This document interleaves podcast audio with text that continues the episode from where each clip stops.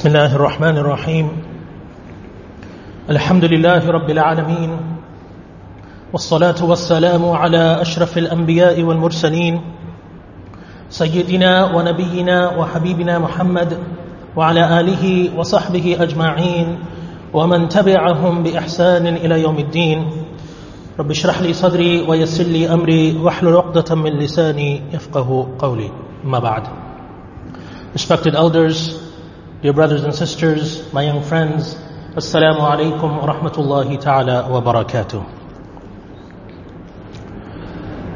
There is no question that with every single day that passes, every single minute, every single second, this second right now which has just passed, with every minute, every hour, every day, every week, every month, every year, and every decade, every century, we are getting closer and closer to the day of judgment. Previously we have discussed what the final day will be like. In, and the Prophet ﷺ and certainly Allah subhanahu wa ta'ala have given us great vivid descriptions of what that day is going to be like. And we have discussed the signs of its coming. It is getting closer, yet the Prophet ﷺ has given us specific signs that indicate that it is getting closer and closer, that we are getting closer to that day. And one of the major signs that is mentioned and that we had also mentioned but not gone into detail about, which is very near, is the appearance of a major and a serious trial. A trial that every prophet has warned their people about A trial that the Prophet ﷺ has warned us about. The Prophet ﷺ made dua for protection against this trial. So much so that he taught it to his companions, to the Sahaba radiallahu anhum. He taught that dua as a surah would be taught. Not to say that it's part of the Quran, but in terms of in terms of emphasis that the Prophet ﷺ put on this dua, it was he taught it as if he was teaching a surah of the Quran. And this, my brothers and sisters, is the trial of Al-Masih ad-Dajjal. Ibn Abbas radiallahu anhuma said that the Messenger of Allah sallallahu alayhi wasallam used to teach us this supplication just as he would teach us a surah from the Quran. He would teach us this dua, this supplication, just as he would teach us a surah from the Quran. And this dua, Allahumma inni a'udhu bika min a'adhabi jahannam. That, oh Allah, I seek refuge with you from the torment of the hellfire. Wa a'udhu bika min a'adhab al-qabr. And I seek refuge with you from the torment of the grave. Wa a'udhu bika min fitnatil masih ad-dajjal. And I seek refuge with you from the tribulation and trials of al-masih ad-dajjal. وأعوذ بك من فتنة المحيا والممات and I seek refuge with you from the trials of life and death. And the Prophet ﷺ also said that when one of you finishes the shahada, the tashahud at the end of the prayer, when you recite what you have to recite, you send salawat upon the Prophet ﷺ and you reach the end of your prayer before making salam, let him seek refuge in Allah from the four trials. And these are the four trials which are mentioned in that dua as well. So not only did the Prophet ﷺ teach this dua as he would teach a surah of the Quran with that emphasis, but he also advised us. He also advised us that we should recite this dua and make this heartfelt supplication at the end of our prayers. Now when we talk about Dajjal, this is something of course uh, that uh, makes a good story topic. Children like to uh, hear about it sometimes um, and people like to talk about it. But what are we actually referring to? So the word Dajjal comes from the root Dajjala, which means to mix. And it is used to mean deliberately confusing matters and being vague and, and, and ambiguous. So the word Dajjala, that Dajjal comes from, is used in this sense, to deliberately confuse matters and to be vague and ambiguous. So the Dajjal is the one who speaks vaguely, is not direct and clear, but rather speaks vaguely, who tells many lies and deceives many people. Now this title is given to the lying, one-eyed, false Messiah. And he is also called that because he will conceal his disbelief from the people. He will conceal his disbelief by lying to the people and deceiving them and confusing them. So this is the reason the scholars give for Dajjal to be named as he is. Now Abu Umama al-Bahili radiallahu anhu, a companion of the Prophet sallallahu alaihi wasallam said that the Prophet sallallahu alaihi wasallam delivered a speech to us, most of which, most of which dealt with the Dajjal and warned us against him. And he said that no tribulation on earth, imagine this for a second, think about this for a second, that no tribulation on earth since the creation of Adam, since the creation of Sayyidina Adam alayhi salam, will be worse than the tribulation of Dajjal. No trial, no fitna will be worse since the beginning than this trial, this fitna of Dajjal. He went on and he said that Allah subhanahu wa ta'ala has never sent a prophet who did not warn his ummah, his people against the Dajjal. I am the last of the prophets, the Prophet ﷺ said, and you are the last ummah. The Dajjal is emerging among you and it is inevitable. So it is going to happen 100% guaranteed. He goes on, if he appears while, while I am still amongst you, I will contend with him on behalf of every Muslim. But if he appears after I am gone, then every person must contend with him on his own behalf.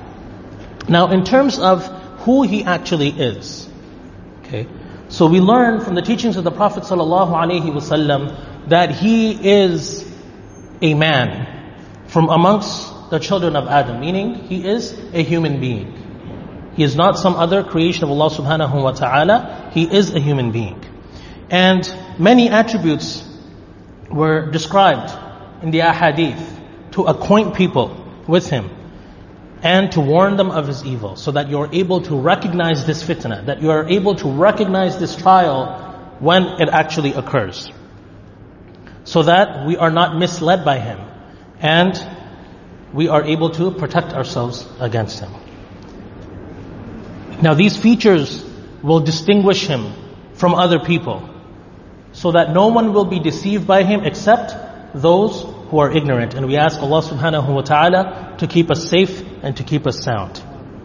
Now amongst the most prominent features, characteristics of Al-Masih al-Dajjal is that he is going to be blind or will have a defective right eye. So in his right eye, he will either not be able to see from it or it will be defective and people will be um, able to see that and uh, will be able to notice that.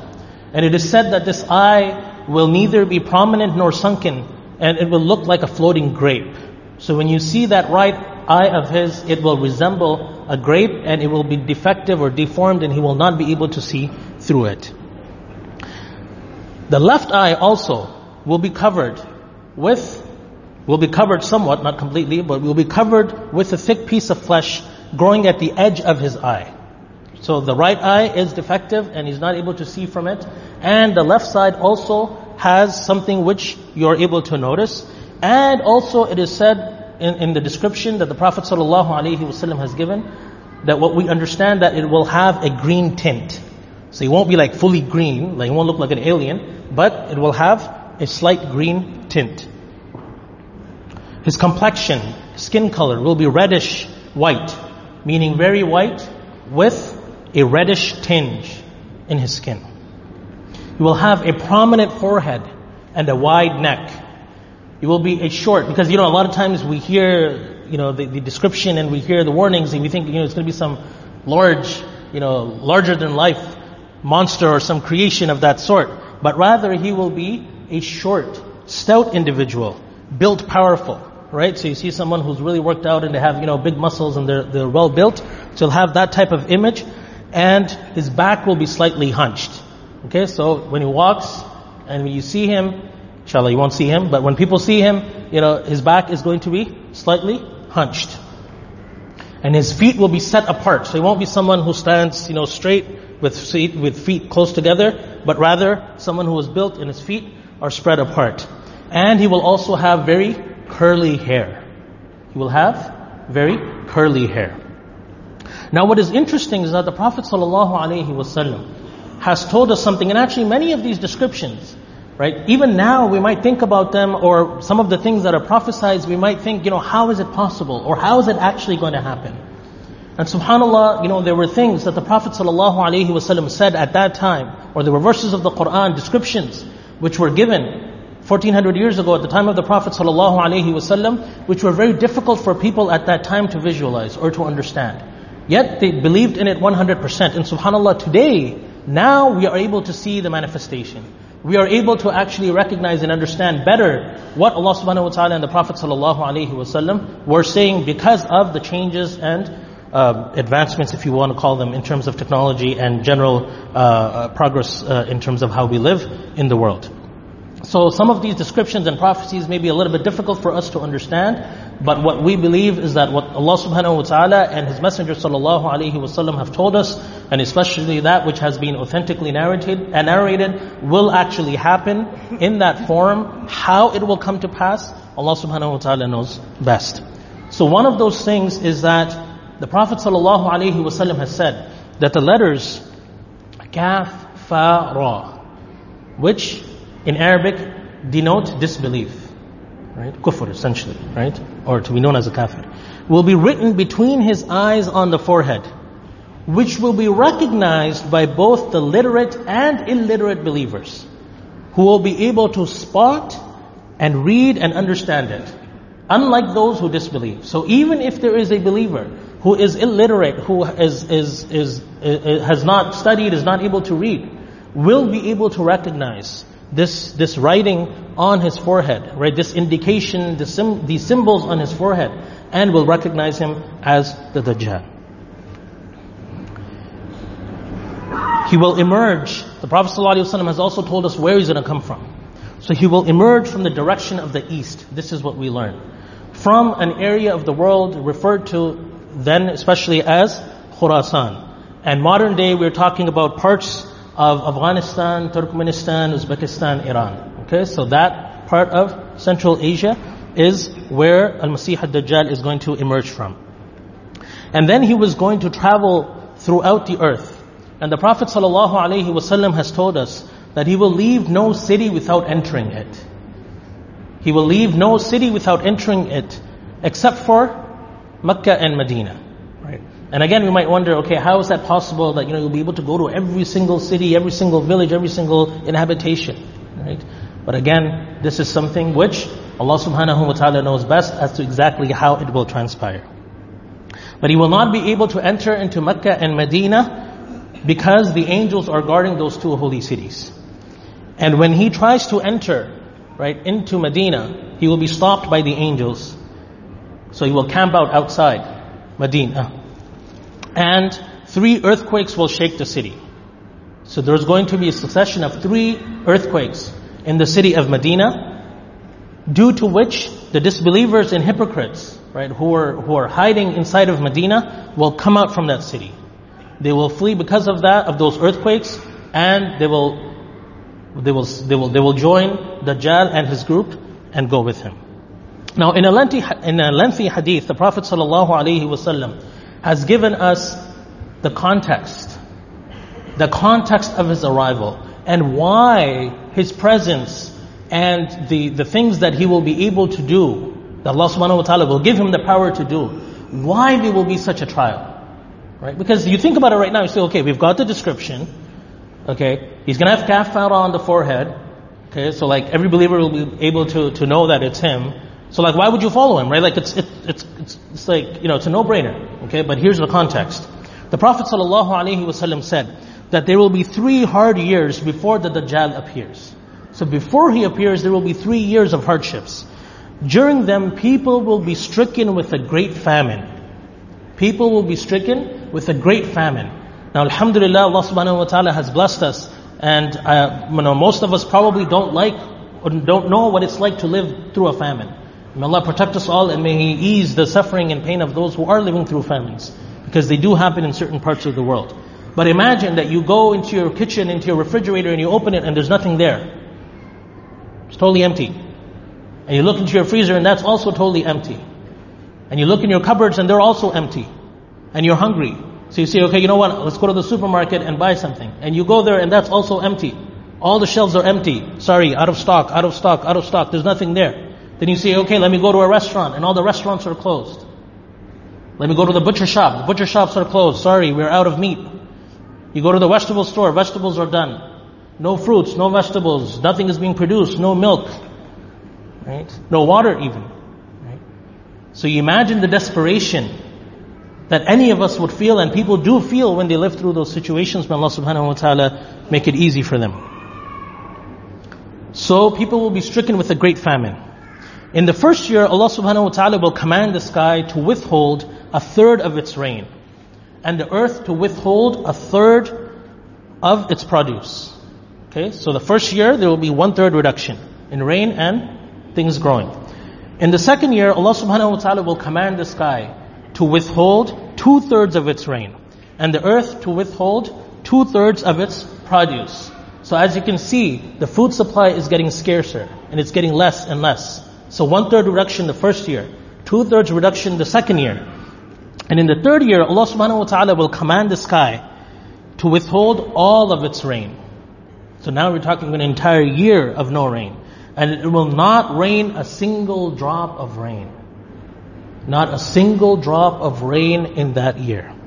He will command the earth to withhold all of its produce, and no plant will grow. All hoofed animals will perish, except that which Allah wills. Okay, so it will be a very, very difficult trial for those who are alive at that time. Allah subhanahu wa ta'ala protect us. Now the conditions will be, that will make the trial even more difficult is that because Dajjal will have access to tons of bread and meat. So while the, the world is, the people of the world are suffering and there's this great famine, guess who's going to have the supplies? Guess who is going to be able to offer to help people? It's going to be Dajjal. And as he will move about the earth, he will call people to accept him as God and the conditions will be severe and people will be in a state of starvation and they will easily believe that he is Allah. Okay? So this is the severity of that trial, right? You imagine there's nothing, you're starving and you're hungry, your family is starving, your kids are starving. And then this guy comes around who has everything, right? He's able to save you, he was able to give you what you need, but he puts one condition. Says you have to believe that I am your Lord. You have to declare that I am Allah, billah, and then I will save you and I'll give you what you need to save your life. What would you do in that situation? So the Prophet ﷺ was asked that what sustains people during that time? What will sustain people during that time if there's nothing available and people are starving? The Prophet ﷺ gave an, answer regarding spiritual food. Right? There's physical food, of course, but that's going to be out. It won't be available. Only the Dajjal will have it. So what will sustain people? Spiritual food. The Prophet ﷺ said, Tahleel, Takbir and Tahmeed. This is what is going to sustain people at that time. Saying, La ilaha illallah, Allahu Akbar, and Alhamdulillah. Even in that situation. Saying Alhamdulillah. So, La ilaha illallah, Allahu Akbar, and Alhamdulillah is what is going to sustain them. Prophet ﷺ said, just as food does. It will sustain them at that time just as food does. Saying, La ilaha illallah, Allahu Akbar, and Alhamdulillah. Then they asked, O Messenger of Allah, sallallahu alaihi wasallam, how long, how long will he stay on earth? And he said, 40 days. One day, which will be like a year. One day, which will be like a month. One day, which will be like a week and the rest of the days like your days. Okay?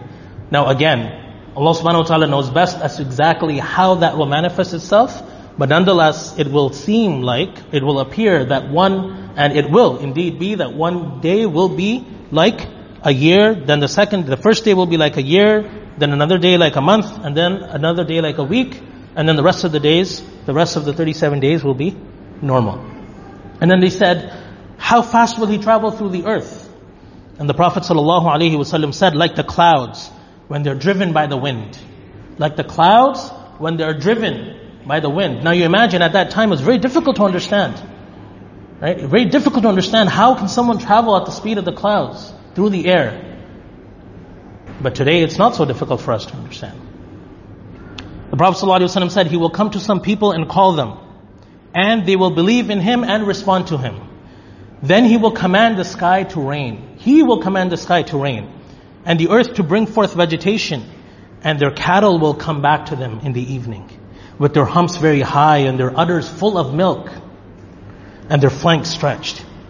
Then he will come to another people and will call them, but they will reject him. So he will leave them and they will be stricken with famine. The people who reject him, they will be stricken with famine, with none of their wealth in their hands. He will pass by ruins, places which have been ruined in the past, and will say, Bring forth your treasures, and the treasures will follow him like a swarm of bees. Then he will call a man who is brimming with youth, a young man, and will strike him with a sword and cut him in two. Then he will put the pieces apart from one another, the distance of an archer from his target, so they will be separated, the two halves.